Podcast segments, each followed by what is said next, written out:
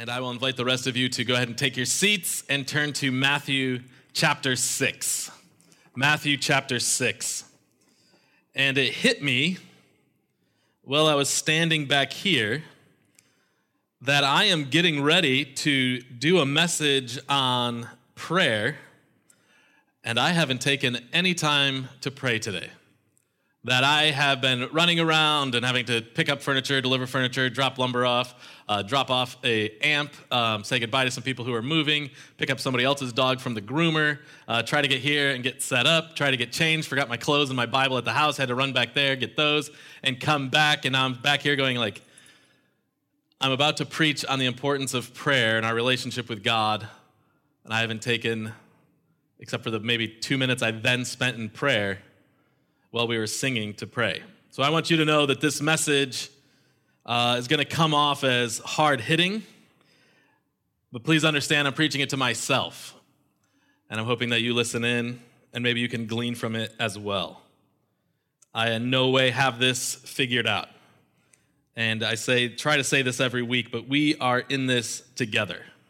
Uh, we grow and we disciple each other. We we learn together. We go to God's Word together. We sing together. We, we help people move together. We deliver groceries together, but it has to be together. So, with that being said, I'm going to open us up in prayer. Lord, I thank you so much that you love us, that you care for us, that you remain so faithful to us even though, speaking for myself, my brain can be in so many different places. So, Lord, I pray that it is your spirit that guides us this evening as we go through your word, that you would penetrate our hearts as only your word can. And Lord, that we would be, as James says, looking into a mirror of your word, showing us the things that need to change. But Lord, I pray we don't walk away not willing to make the changes that you ask of me, that you ask of us, but that we would be surrendering ourselves to you daily so that we can become more like you as we represent you here on earth. And I pray these things in Jesus' name. Amen. So we are in Matthew chapter 6, and we are continuing uh, what we started in the fall, but even back a year ago, or almost a year ago, we started in the book of Matthew.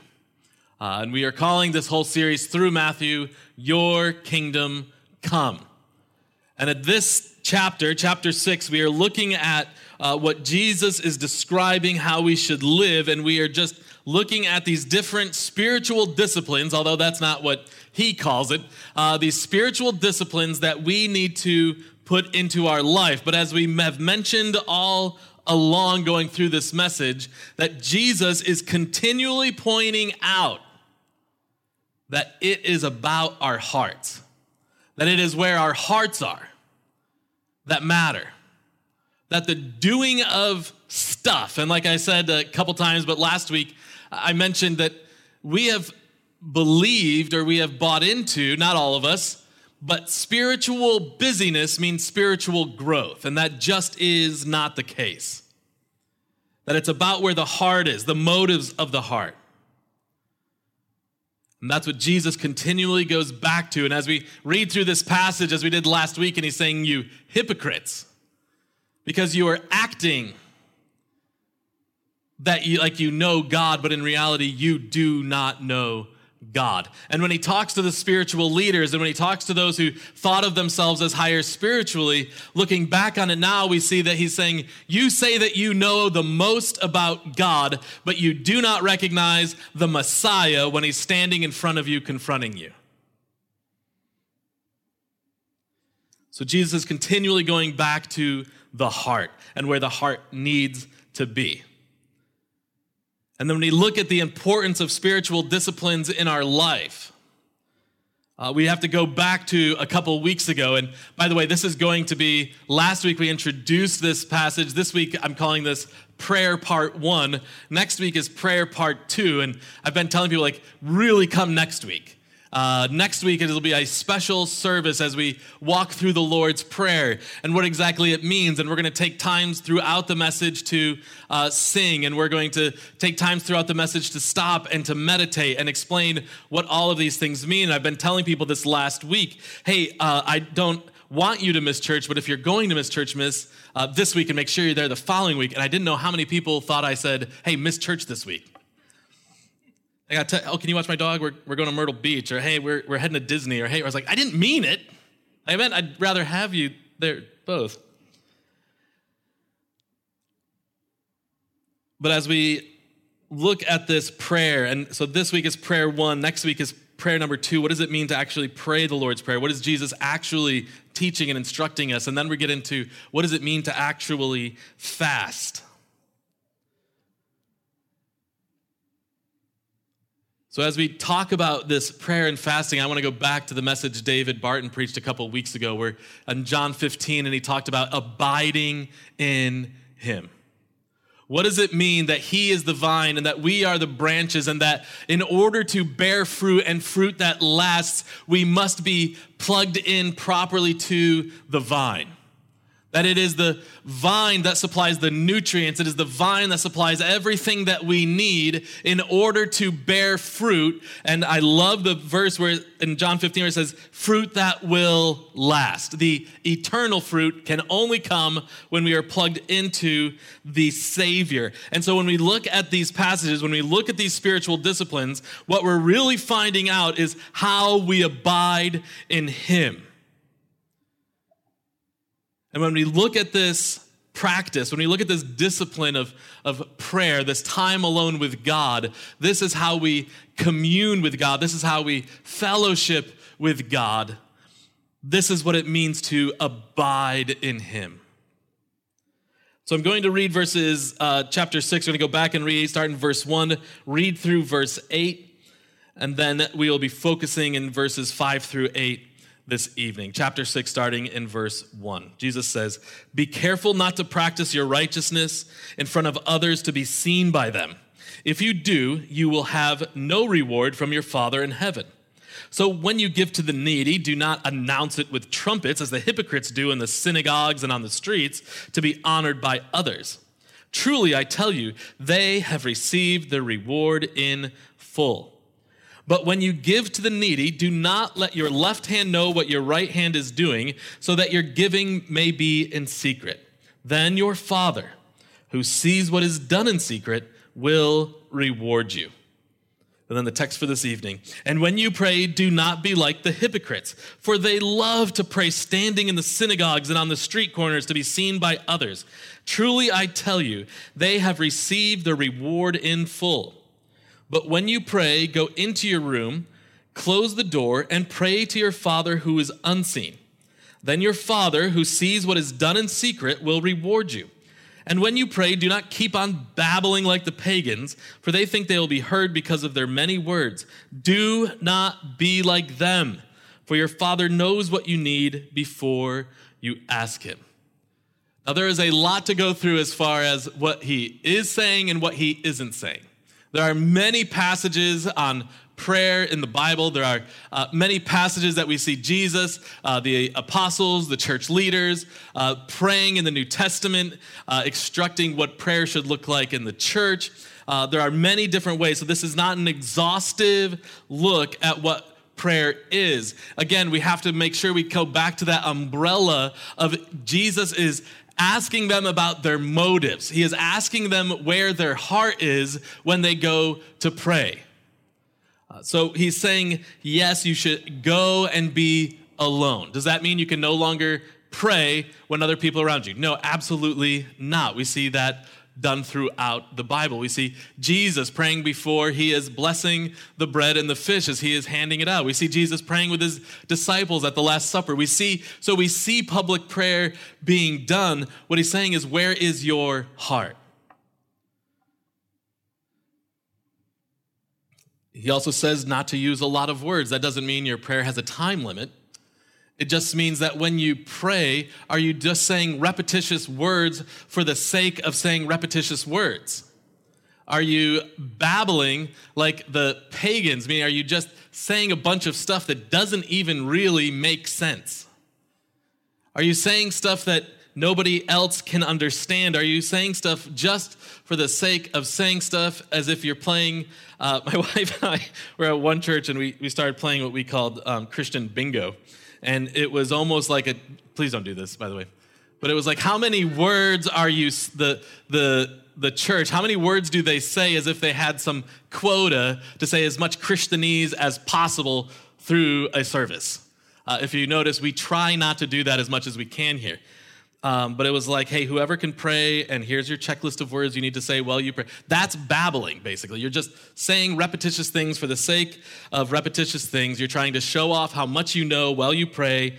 That is what Jesus is saying is great. You're doing that in front of people because you want to be seen by people. You got what you wanted. People saw you. Yahoo. What he's saying is, no, I want you to put your heart, I want you to try to see how I see.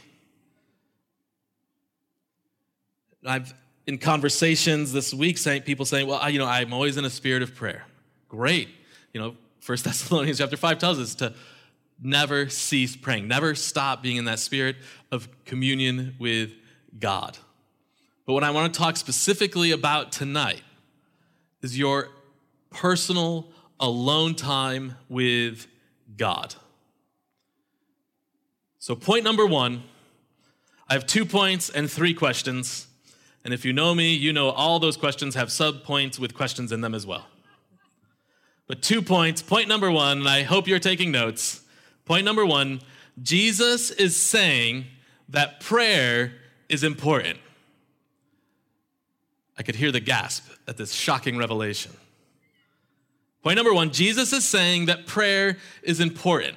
And our first thought is yes, of course he is. But do our lives demonstrate that we understand that Jesus is saying that prayer is important? Michael J. Wilkins, in uh, one of his books, he wrote The motivation of private prayer is the intimacy of communion with God in our heart, which is at the center of all prayer, whether it happens to be given publicly or privately. So I want to look at the importance of prayer by people that we consider godly and God fearing through the Bible. And again, don't worry, this is not an exhaustive list. The first one that comes to mind, and I love this example, and I love thinking about what this was like, was Adam and Eve in a perfect garden, in a perfect world, and it said they would walk with Jehovah in the garden. When I think of what fellowshipping, this, this communing with God should look like, I, I go to that picture of walking and, and talking and discussing with the Creator in His beautiful creation. That beautiful picture, I was asking different people a couple years ago when I first started thinking through this, and is that the perfect picture of actual worship? Is Adam and Eve going for a walk with Jehovah, the great I am? that their focus was on him, that they could look around and, and know that he created everything, and everything that they saw pointed back to his incredible design and plan. But also realizing that even though they had that, they sinned against him. That even though they had that fellowship where they walked in the cool of the evening in this beautiful garden, they still sinned against him. And even though they sinned against him, God provided a way for them to have forgiveness as he does with you and with me. And they were forever reminded of what they did, just like you and I have ways of forever reminding that we sin. The next one is Moses. That Moses would go off by himself, he would climb a mountain he would spend time with God. He would spend time hearing from God to know how to properly lead. And as we always talk about, all of you here have influence in God's sovereignty. He has given you influence, whether it's over four people or 400. You have influence that God in His sovereignty has given you. So every single person that's sitting here has the calling to lead somebody with their influence. And Moses, in order to properly lead, had to go and spend time with God privately, communicating with Him one on one. And Moses still fell. But he continually went to God. We look at example Elijah, Elisha going alone to pray with God, going alone to talk with him. Daniel, three times a day, would pray. Said his knees were like that of a camel because of how much time he would spend in prayer. Spending time in prayer uh, almost and should have cost him his life, but instead it cost a king to turn his heart to God. Uh, this uh, year ago, we were going through Nehemiah and Ezra. Nehemiah is this great example of one sentence prayers when things are going bad. But Ezra would go and he'd had everybody stand up and they would read the entire law with everyone standing, probably so they didn't fall asleep. But out of reverence and respect, they would stand and they would go. And these priests, so many people throughout the Old Testament, we see going and spending alone time with God. And then Jesus comes to earth, and here is Jesus, who is God, knows God, has only lived with God for eternity and yet we see Jesus saying, I've got to go be alone with my Father.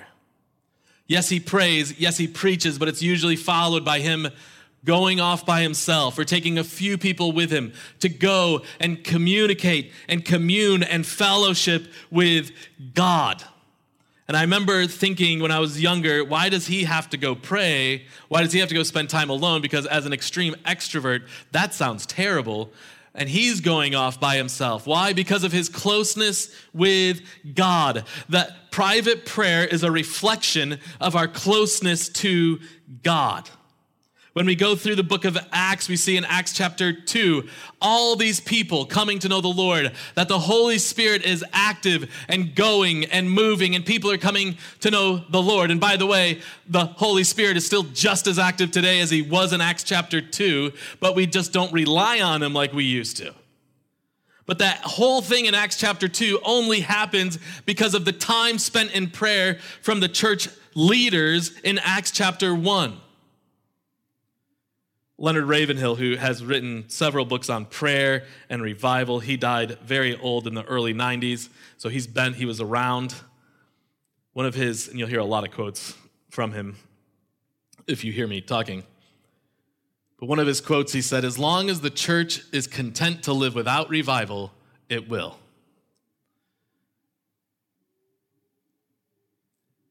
But we see the church active. We see the church growing amidst persecution as we go through the New Testament. Uh, understand the early church, and we'll talk more about this. The early church would spend every Tuesday and Thursday fasting and praying. Why Tuesday, Thursday? Well, the Jews did fast or fasting on Monday, Wednesday, and they wanted to separate themselves and make people let them know that they were different. But when we see, anytime we see incredible movement in countries around the world right now, it is usually because there is a group of people who are spending dedicated time alone, fasting and praying, because they can't imagine living a life without knowing God. In fact, in Acts chapter 6, the people thought that prayer was so important. The People thought that their leadership spending time in prayer was so important that they assigned deacons and they say, hey, we'll serve We'll do what you leaders are doing because we know how important it is for the leadership to be spending time just in prayer, just in studying, just in spending time with God so that you can lead us properly. As I was thinking about that, I was like, boy, I don't know if anyone's ever said, hey, I feel really convicted. I really should serve more so that the leadership at Hope can just spend time in prayer. In fact, I believe, and this is just what I've experienced, that for me, if I said, hey, uh, every morning, the first half of my day, I'm just spending time in prayer, I feel like I would be viewed as lazy. And it's a habit of we have to do. It's again, it's that spiritual busyness we think is spiritual growth. By the way, if you'd like to know how you can serve at Hope Church, please come talk to us. In Acts chapter 6, we see people are serving because they know how important it is for the leadership to be able to spend time just praying. Which brings me to point number two Jesus desires a relationship with you. Jesus desires a relationship with you. And again, you're like, well, yeah. But do we really know that? When we think about relationships, it's easy to think of your uh, spouse, uh, your roommate, your children, your parents, whoever is closest to you, and you think of those relationships. And if we compare that relationship with a relationship with Jesus, uh, it starts to give a good sign. So I love my wife. But if we were to talk and I was like, man, I love my wife so much, and you're like, really? How much time do you guys get to spend alone? I saw her. Oh, let's see. Since we started this baseball league, um, March, about a year ago, you're like, oh, Rob, you don't love your wife. But when it comes to spending time with Jesus, alone time with Jesus, that's an acceptable answer because, hey, life gets busy. The difference between a relationship with a human being is human beings sin against each other. Human beings violate trust with each other. Human beings hurt each other. With Jesus, Jesus never, ever needs to ask us for forgiveness. Jesus is perfect. God loved us so much that he sent his perfect son to earth to accomplish everything that was needed. Defeating sin, defeating death. He did everything so that we could have a relationship with God. And that God did that because he so desires a relationship with his creation. Jesus, it calls him the mediator. He is now between God and us fulfilling the ability to have that relationship. That because his body was broken, because his blood was shed, when we call on him and make him the forgiver of our sins and the leader of our life, when God looks at us, he sees his own son's righteousness, his own son's blood. No human has done that for you. Not your spouse, not your roommate, not your parents, not your children. But we love those people. We want to spend time with those people. When I was dating my wife and you were in that infatuation stage, you could ask me to do anything. Rob, you want to go to a Yankees game? I don't have tickets, but you can sit in the dugout.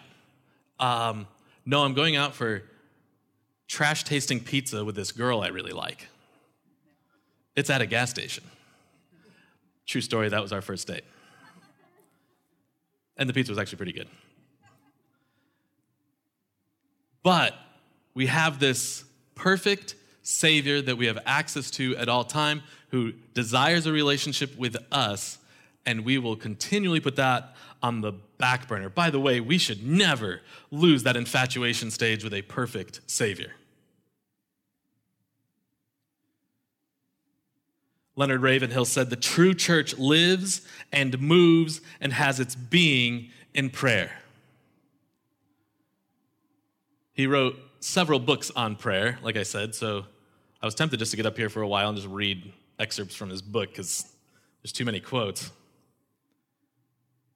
The church, if we think about what causes a church to live, what causes a church to move in the right direction, and what does the church or should the church have its being, its very being in, is prayer.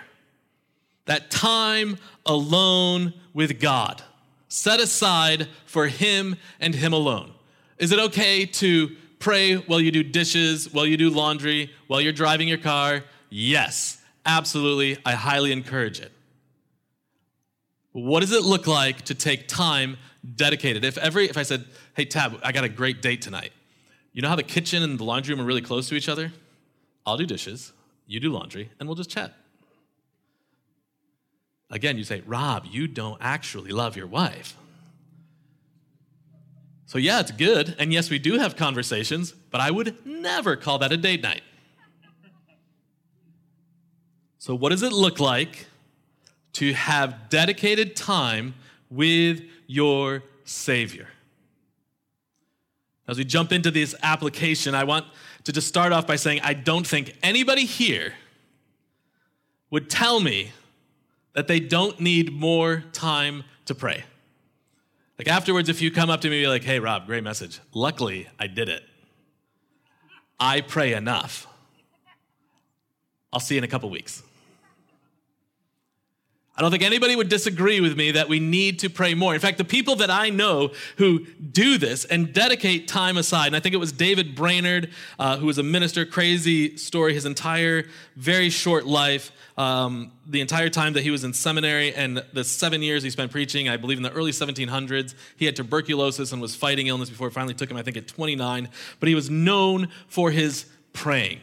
By the way, this isn't in my notes. I just, I've always been fascinated by David Brainerd.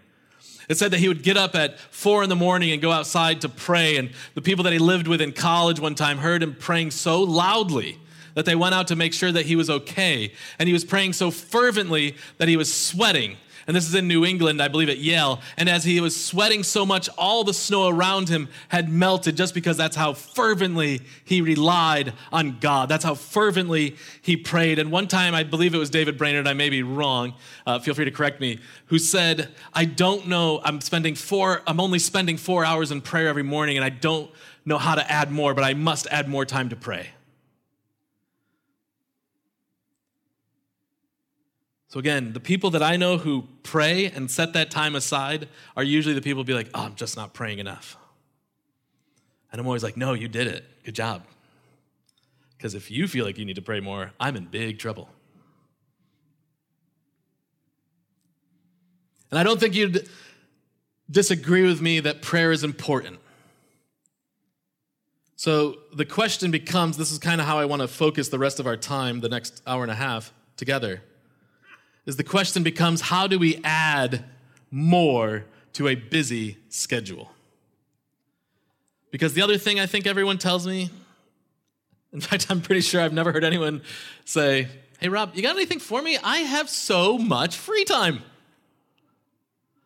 I mean, the six, eight kids basically take care of themselves now. They're all older than three. And I just have so much free time.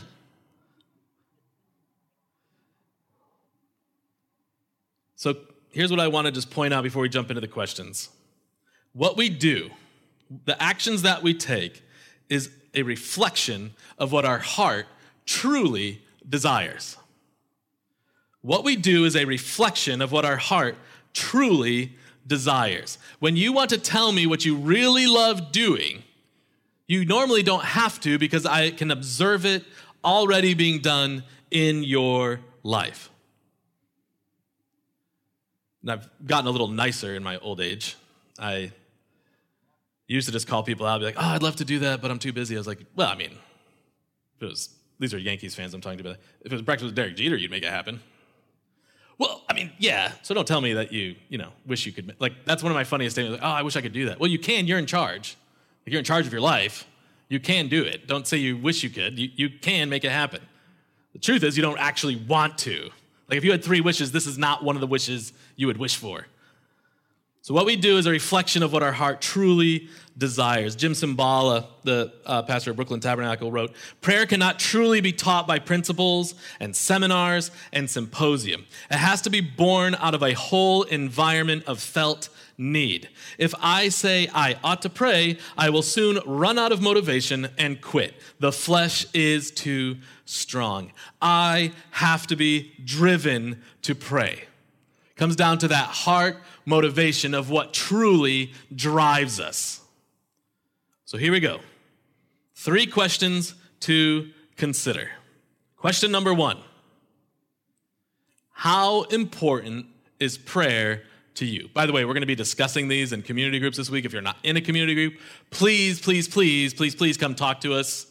It's really where we see growth, it's where we see connection, it's where we see people being discipled. So please come and talk to us. But question number one How important is prayer to you? How important, if you want to put it another way, how important is your personal relationship with Jesus to you? Going back to John 15. What are you willing to prune for more prayer? Again, we have a tendency to just keep adding stuff to our schedule. We have a tendency to say, well, that sounds good, I'll add it, or that doesn't sound good, so I'll tell the person maybe because I don't want to tell them no. That's a shot at how annoying I get when people say maybe to me. What are you willing to prune? Remember, John 15, he says, You are a vine attached to the vine. And what do I do? Because I love you, I prune away what is useless. I prune away even things that are good because in order for you to bear the fruit that will last forever, pruning must happen. So when we evaluate our lives, we also have to go through and say what needs to be pruned. Tab and I have been having this conversation for about three weeks if we are going to spend more time in these personal spiritual disciplines, some things have to go. We have to have an order of what's important and what's not. Things must get pruned, and it is no fun at all. But we do it knowing that it causes us to rely more on Him and that we bear the fruit that will last. A saying you've probably heard me say many times is we always make sacrifices for what we truly worship. If you are wondering what you worship, look at what you sacrifice and what you sacrifice for. If you are sacrificing your family, to spend time with friends, just know you worship your friends and you are willing to sacrifice your family for it. I use that as an example because I don't know anybody in here that's doing that currently. Uh, I had the, um, when I was working at a drug rehabilitation center and I was the intake counselor, uh, I had a phone call and um, there was a woman crying and she said, uh, My husband just got out of prison and we just decided that because of his record, he couldn't get a job and I could. So he's staying home with the baby. I would work. I couldn't get a hold of him. I had to excuse myself from work and run home, and he was gone. I have no idea. My baby has been by itself, six months old, for about three hours, is what I can gauge. He must get into your rehab center. And it was crushing to me but that's how we are with any idol in our life. We sacrifice the things that we will never thought we would sacrifice for the things we truly worship. All of us, we can look at our calendars, we can look at our life, and we can find out what are the things I'm sacrificing, and whatever the things I am cutting out of my life to do this, this is what I'm truly worshiping. We will always make sacrifices for what we truly worship. Question number two What do your prayers reflect about your relationship with God? What do your prayers reflect about your relationship with God? Are you communing with God? Are you having that sweet fellowship with Him where you're also hearing from Him, where you're able to meditate on His Word, where you're able to meditate, where you're able to think through, where you're allowing the Holy Spirit to guide you in the way that He wants you to go? Or do you go to God like as if you're going to the mall to sit on Santa's lap and tell Him what you want? And that's fine. We can go to God with anything. That's not necessarily bad, but if that's all you're doing, is you have this long list God, do this, it'll make my life better. It also shows and reflects what that relationship with God is. Do we see him as our Savior and as our guide? We're going to get into this a lot more next week. Or do we think he is some cosmic dispenser of karma? That we want to make sure we say our prayer right so we get what we want? Or do we go to him as a child knowing how desperately we need him and how desperately we need him to guide us? And question number three Whose will and glory do you seek in your prayer time? Whose will and glory do you seek in your prayer time? Does your prayer time reflect how badly you want to be seen better by others? Or does your prayer time say, I want people to know God through me? I want them to see me and know that there is a difference, not because of me, but because of how powerful and how glorious my Savior is. So, three questions How important is prayer to you? What do your prayers reflect about your relationship with God? Whose will and glory do you seek in your prayer time? And if you're married, don't answer those, have your spouse answer those for you. Next, if we continue to do the same thing, we will continue to have the same results, right? Isn't that the definition of insanity? So, how do we put it into practice this week? It is time to prune. Evaluate your week this coming week. I am terrible with schedules, but God in His sovereignty has given me an iPhone. And I have alarms that I can even name and set to go off repeatedly. I have a calendar that can remind me of stuff, that will even give me directions to where I need to go and at what time. You just don't have an excuse. So, keep a notebook with you. Everyone always laughs at me in staff meetings because I still use a legal pad and a pen. But keep track of your time this week. At the end of the day, go back through, write it down, and it will become apparent to you uh, the things that you may be able to prune. But evaluate your coming week. And then when you start this time of prayer, don't focus on necessarily you talking to God, although that is definitely part of communication, but focus on listening to God. And again, a lot more about prayer next week. But again, focus not on you talking to God, but by you listening to God. John Bunyan, who wrote Pilgrim's Progress along with many, many books, he said, When thou prayest, rather let thy hear, let thy heart, start over. I don't, I don't use some of the words that he used. When thou prayest, rather let thy heart be without words than thy words be without heart. When thou prayest, rather let thy heart be without words than thy words be without heart. It comes back to the heart. If you're wondering, what, what do I pray? Uh, or maybe you've never prayed through scripture before, or you've, when you're reading, you're also spending that time saying, How can I make this passage into a prayer between me and God? That's why Will opened up with Ephesians chapter 3. Uh, Ephesians chapter 3, starting in verse 14 through verse 21. Paul writes, For this reason, and he's telling you, This is how I pray. This is Paul talking to God in his alone time. For this reason, I kneel before the Father, from whom every family in heaven and on earth derives its name. I pray that out of his his glorious riches, he may strengthen you with power through his spirit in your inner being, so that Christ may dwell in your hearts through faith. And I pray that you, being rooted and established in love, may have power together with all the Lord's holy people to grasp how wide and long and high and deep is the love of Christ, and to know this love that surpasses knowledge that you may be filled to the measure of all the fullness of God. Now to him who is able to do immeasurably more than all we ask or imagine according to his power that is at work within us. To him be glory in the church and in Christ Jesus throughout all generations forever and ever. Amen. Start praying in this passage that God would demonstrate himself as only he can, his immeasurable self that surpasses knowledge and can do above and beyond what we ask of him when we align our hearts with him and his will. Start there. So, how do we do this? Pray. Start. Start putting it in your calendar. Uh, my wife and I was saying if it doesn't exist on the calendar, it doesn't exist. Set it up in your calendar. There's tons of prayer apps, by the way, that can remind you with prayer requests. An alarm goes off with notifications of what to pray for and when to pray. Like again, if you have a cell phone, you can do this.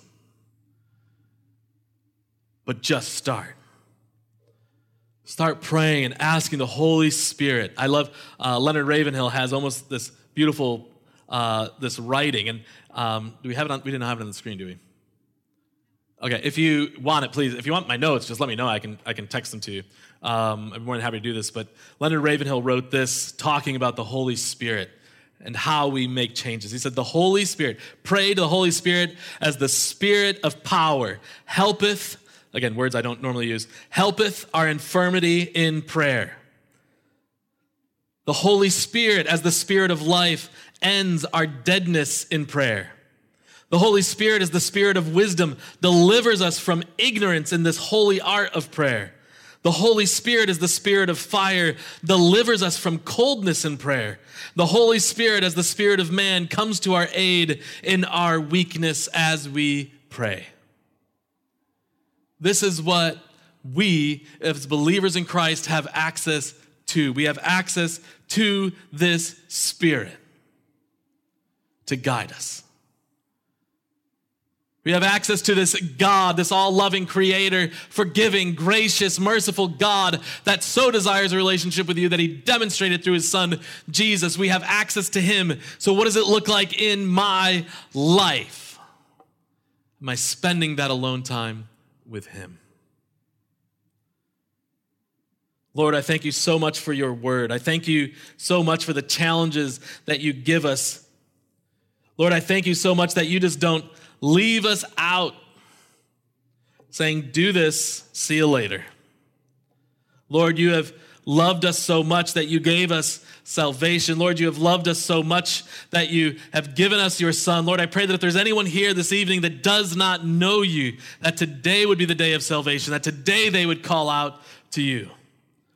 Lord, I pray for us that know you, that your Spirit would convict us Lord, that we would make it the desire of our heart to know you more. That we would look to you for wisdom, for what needs to be pruned out of our life. Lord, that we would just start if that's where we need to be. Lord, I'm so thankful that you are an all powerful God. So, Lord, we come to you as brothers and sisters in Christ, not seeking what is best for us, but what is best for you. Lord, help us to grow in our weakness. Help us to grow knowing that it is because of us wanting to represent you and your glory.